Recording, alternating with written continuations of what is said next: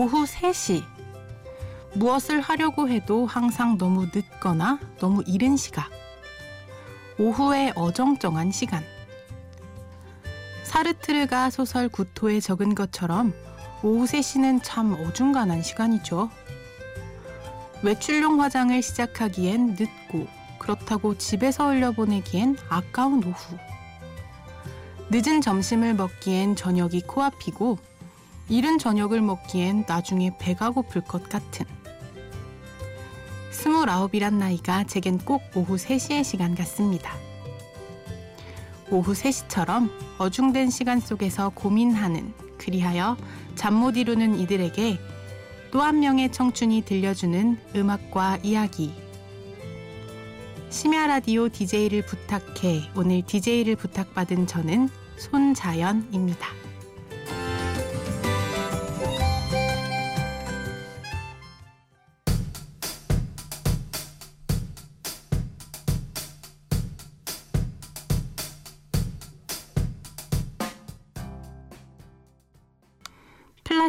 피플의 오후 3시 첫 곡으로 들으셨습니다. 이쯤에서 오늘의 DJ를 간단히 소개해야 할 텐데요. 참 어렵습니다. 이력서를 보낼 때도 백지 앞에 있는 나를 멍하게 만드는 게 자기소개잖아요. 하지만 그 어려운 걸 해내 보겠습니다, 제가. 청소년기부터 사자 직업을 갈망하여 마술사, 청소년 지도사, 한국어 강사 등의 행보를 걷고 있으며 매력 넘치는 얼굴에 미끈한 다리까지 소유하고 싶은 그런 여자. 안녕하세요. 손자연입니다. 괜찮았나요? 사실 이 소개는 청소년 문어 웹진 키키게 연재 중인 제 글 말미에 붙어 있는 건데요. 포인트는 미끈한 다리입니다. 음, 아직 깨어있는 분들은 무엇 때문에 잠들지 못하고 계신가요? 저는 생각들을 미처 정리하지 못한 날 침대에 누워 밤을 지새우곤 합니다. 그럴 때면 라디오를 듣는데요. 누군가의 사연을 들으면 나와 닮은 것 같아서 참 위로가 되더라고요. 그래서 오늘은 현재를 살아가고 있는 저와 또 다른 청춘들의 이야기를 함께 나눠볼까 합니다. 노래 먼저 듣고 올게요. YB의 흰 수염 고래.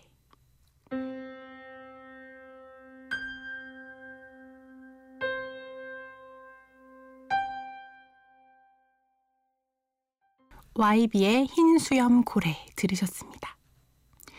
흰 수염 고래. 지구상에서 가장 큰 동물. 그리고 애니메이션 원피스에 나오는 흰 수염 해적단의 선장.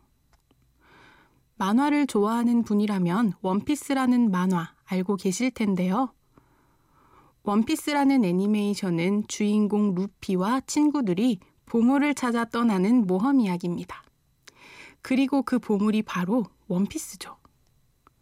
제가 아는 어느 선배의 꿈은 다름 아닌 원피스를 찾는 거였어요. 꽤 큰 회사에 취직해서 잘 다니던 선배가 어느 날 문득 이렇게 말하더군요. 난 원피스를 찾으러 떠날 거야. 그리고 얼마 후 선배는 2등 항해사가 돼서 정말 바다로 떠났습니다. 그 선배를 보고 참 멋지다고 생각했어요. 남들은 취업 못해 걱정인데 안정된 직장을 박차고 나와 항해사를 꿈꿀 수 있다는 게 대단해 보였거든요. 시험 공부에 매진하던 선배를 만났을 때 선배가 했던 말이 기억나네요. 난 진짜 잘 돼야 돼. 남들 사는 대로 안 살아도 내가 하고 싶은 걸 해도 잘 살 수 있다는 걸 증명해야 되거든. 2년 만에 바다에서 육지로 돌아온 선배에게 그래서 원피스는 찾았냐고 물어봤어요. 망망대해에 떠 있다 보면 외로움이 온몸으로 느껴진대요. 새벽녘에 전화를 걸어 내 사람들과 사는 이야기를 나눌 수 있는 것. 그게 자기가 찾은 원피스라고 하더라고요. 곽윤영 씨의 신청곡 듣고 오겠습니다. 깜깜한 길에 앞으로 나아갈 수 있는 빛이 보이기를 바란다면서 신영숙의 황금별 신청해 주셨네요. 이어서 영화 비긴 어게인의 OST죠. 키라 나이틀리의 로스트 스타일스까지 함께 듣겠습니다.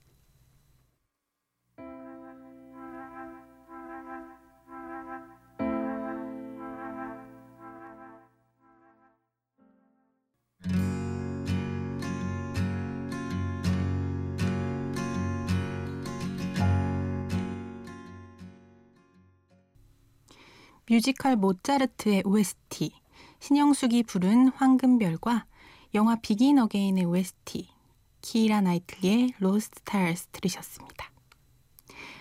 한때 인터넷에 도라이 질량 보존의 법칙이라는 말이 유행했어요. 직장 내 어느 부서든 나를 괴롭게 만드는 독특한 직원이 있다는 뜻으로 직장인들의 공감을 마구 얻은 말인데요.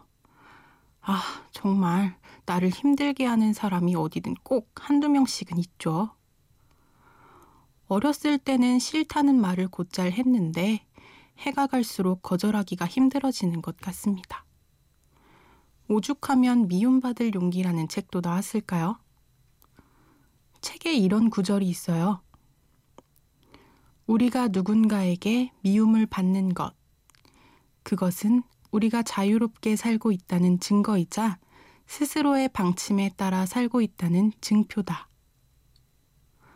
하지만 미움받을 용기를 갖는다는 게 쉽지만은 않죠.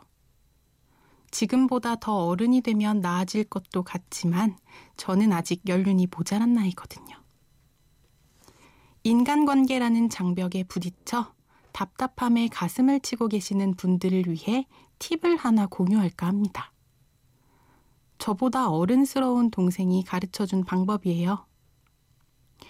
누군가로 인해 너무너무 억울하고 분할 때, 그런데 그 사람에게 화를 내기는 커녕 하소연할 사람도 마땅치 않을 때는 편지를 쓰는 겁니다. 내가 이런저런 이유로 화를 내지 못했던, 나를 억울하고 분하게 만들었던 바로 그 사람에게요.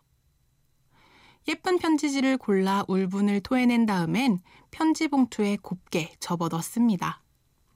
그리고 책상 서랍 맨 아래 보관하는 거예요. 그렇게 적은 편지를 몇 년쯤 후에 우연히 발견하면 화들짝 놀라게 됩니다.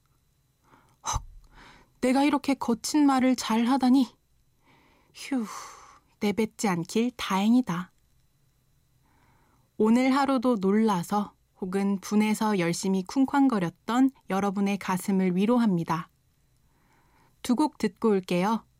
달빛 요정 역전 말로 홈런의 슬픔은 나의 힘과 들국화의 제발.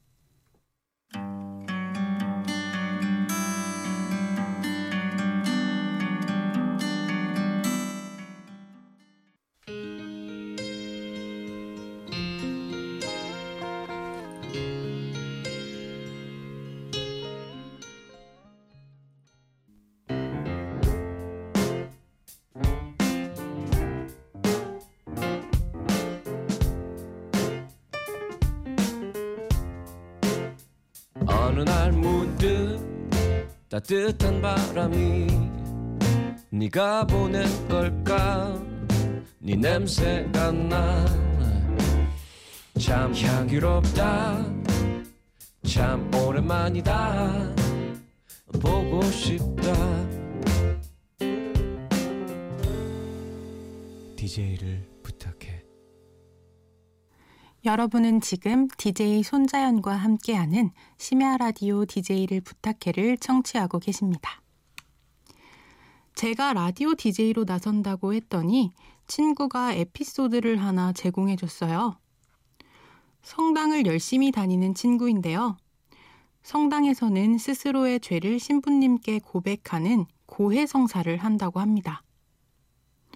어느 날 그 친구가 동생이랑 싸운 이야기를 신부님께 하고 있는데 신부님이 학생이에요? 하고 물으셨대요. 고해성사를 하는 동안 신부님과 신자는 서로 얼굴을 볼 수 없거든요. 친구는 얼떨결에 그렇다고 대답을 했답니다. 성당에서 고해성사를 하는 동안 무려 거짓말을 한 거죠. 나중에 내가 왜 그랬을까 생각해 보니 이런 답이 나오더랍니다.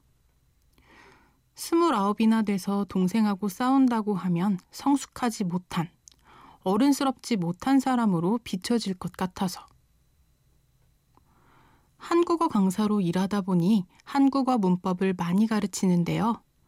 스럽다와 답다는 외국인 학생들이 자주 틀리는 문법입니다. 어른스럽다와 어른답다. 차이가 느껴지시나요? 아이가 어른처럼 행동할 때 우리는 어른스럽다고 표현하고 어른이 어른다울 때 어른답다고 하죠. 하지만 어른답다는 건 어떤 의미일까요? 노래 듣고 오겠습니다. 더 필름의 사랑, 어른이 되는 것. 짧게 말하기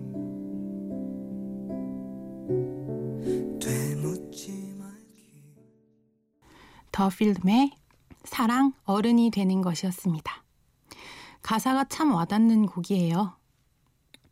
음, 이쯤에서 코너 하나 소개할까 합니다. 이름하여 잠 못 드는 새벽. 익명으로 이런저런 이야기를 나눌 수 있는 어플이 있는데요. 라디오 원고를 쓰기 전에 앙키트를 실시했습니다. 주제는 청춘. 무엇이 당신을 잠 못 들게 하나요? 깨어있는 청춘들이 댓글 많이 남겨주셨는데요. 음, 너무 외로워서 자꾸만 결혼을 미루는 남자친구 때문에 커피를 너무 많이 마셔서 상처되는 말이 자꾸만 떠올라서 등등 이유도 다양했습니다. 오늘은 특별히 대망의 베스트 3를 소개해 드릴까 합니다. 청춘, 잠 못 드는 새벽, 베스트 3. 꿈도 없이 방황하는 내가 한심해서. 아, 꿈, 참 어려운 말이죠. 꿈만큼 손에 잡히지 않는 말이 또 있을까요? 어렸을 때부터 꿈이 뭐냐는 질문을 참 많이 받아왔던 것 같아요. 누군가는 의사, 또 누군가는 공무원, 혹은 선생님, 소설가, 대기업 사원, 디자이너. 그런데 문득 그런 생각이 들더라고요. 언제부터 꿈이 장래희망과 같아졌을까? 사실 꿈은 내가 정말로 좋아하는, 좋아해서 계속 하고 싶은, 실증은 나도 잊을 수는 없는, 어쩌면 그렇게 아주 사소한 것들일 텐데요. 우리가 직업에게 꿈을 잡아먹히지 않을 수 있기를 바라봅니다. 계속 이어갈게요. 청춘, 잠 못 드는 새벽, 베스트 2. 돈 때문에. 얼마 전에 아는 형님이라는 TV 프로그램에서 아이들을 대상으로 가장 부러운 사람의 순위를 조사했어요. 3위는 빌 게이츠. 성공한 사람이니까 돈이 많아서 2위는 걸스데이 혜리 인기가 많아져서 돈을 많이 벌 테니까 그렇다면 1위는 만수르였습니다. 돈 걱정이 이렇게 일찍부터 시작되다니 씁쓸하네요. 이제 마지막입니다. 청춘, 잠 못 드는 새벽, 대망의 1위. 회사 생활이 너무 힘들어서 음, 직장인분들이 새벽까지 잠 못 이루고 회사 생활의 각박함을 마구 어필해 주셨습니다. 철없을 때는 부모님이 얼마나 대단한 삶을 살고 계신지 미처 몰랐는데 커보니까 조금은 알겠더라고요. 부모님들 정말 존경하고 사랑합니다. 그나저나 새벽까지 댓글로 응답하던 청춘들 다들 무사히 출근하셨는지 모르겠네요. 아, 30대 직장인 남성이 전해주신 사연 하나 소개해 드릴게요. 혼자 보기 아까워서요. 새로운 회사로 이직했습니다. 전에 다니던 곳에서는 2년 2개월 동안 군 생활이라도 한 듯한 느낌이었습니다. 그런데 이직을 하고 보니 완벽한 회사는 없구나 싶습니다. 세계 유수의 기업에 입사해 알파고를 만들면 그때는 행복할까요? 그저 내 위치에서 잘하자고 마음을 먹었습니다. 그러면 더 나은 회사로 이직할 수도 있겠죠? 잘 해주세요, 사장님. 제가 또 이직하기 전에. 김지훈님의 사연이었는데요. 사장님, 잘 해주십시오. 그런데 김지훈님, 이거 괜찮으신 거죠? 음, 사연과 함께 신청해 주신 곡 듣고 올게요. 장기하와 얼굴들의 사람의 마음. 이제 집에 가자. 오늘 할 일은 다 했으니까.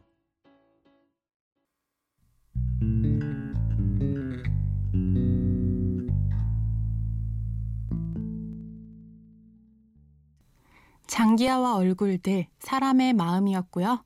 이어 들으신 곡은 Rainy Days and Mondays 였습니다. 카펜터즈의 곡으로 잘 알려져 있지만 재즈올릭의 목소리도 좋아서 오늘은 재즈올릭 버전으로 소개해드렸어요. 이어질 음악은 안토니오 카를로스 조빔의 Look to the Sky인데요. 음악 들려드리기 전에 이 노래에 얽힌 에피소드 하나 말씀드릴까 합니다.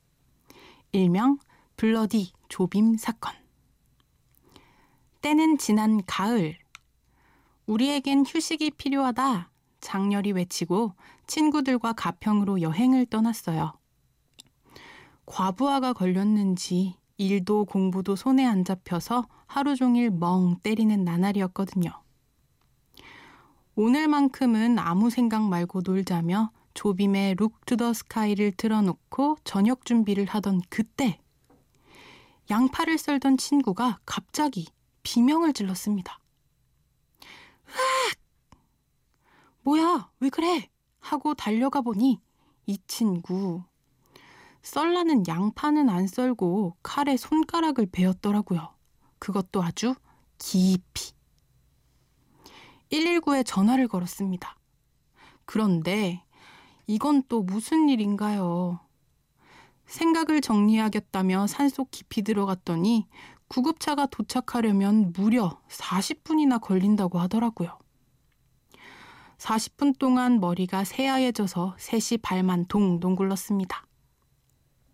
친구가 울다 지쳐 쓰러지기 직전에 드디어 구급차가 도착했어요.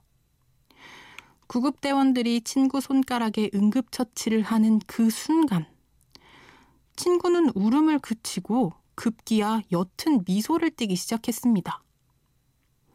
그녀의 눈빛은 구급대원을 향해 있었어요. 아, 그 와중에 잘생김을 알아보는 정신력이라니. 눈물 콧물이 범벅된 얼굴로 해벌쭉 웃으며 구급차에 타던 그녀의 등 뒤로 조빔의 Look to the Sky가 울려 퍼졌습니다. 그 잔잔한 선율을 들으면서 우리는 피로 얼룩진 여행을 마쳤죠.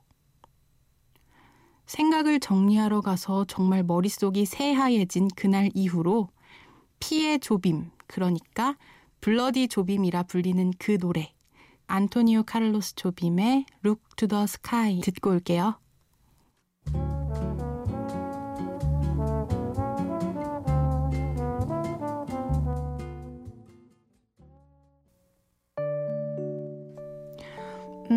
아쉽게도 벌써 끝이 다가왔네요. 제게 항상 위로가 되어주는 사람이 있었습니다. 어느 날 그 사람이 제 앞에서 처음으로 눈물을 보이더라고요. 실은 자기도 힘들었다면서요. 여러분께 오늘 이 방송이 그리고 음악이 작은 위로가 되었길 바랍니다. 끝곡으로 이적의 걱정 말아요 그대 띄워드릴게요. 심야 라디오 DJ를 부탁해. 오늘의 DJ는 손자연이었습니다. 청춘. 내가 살아있는 시간.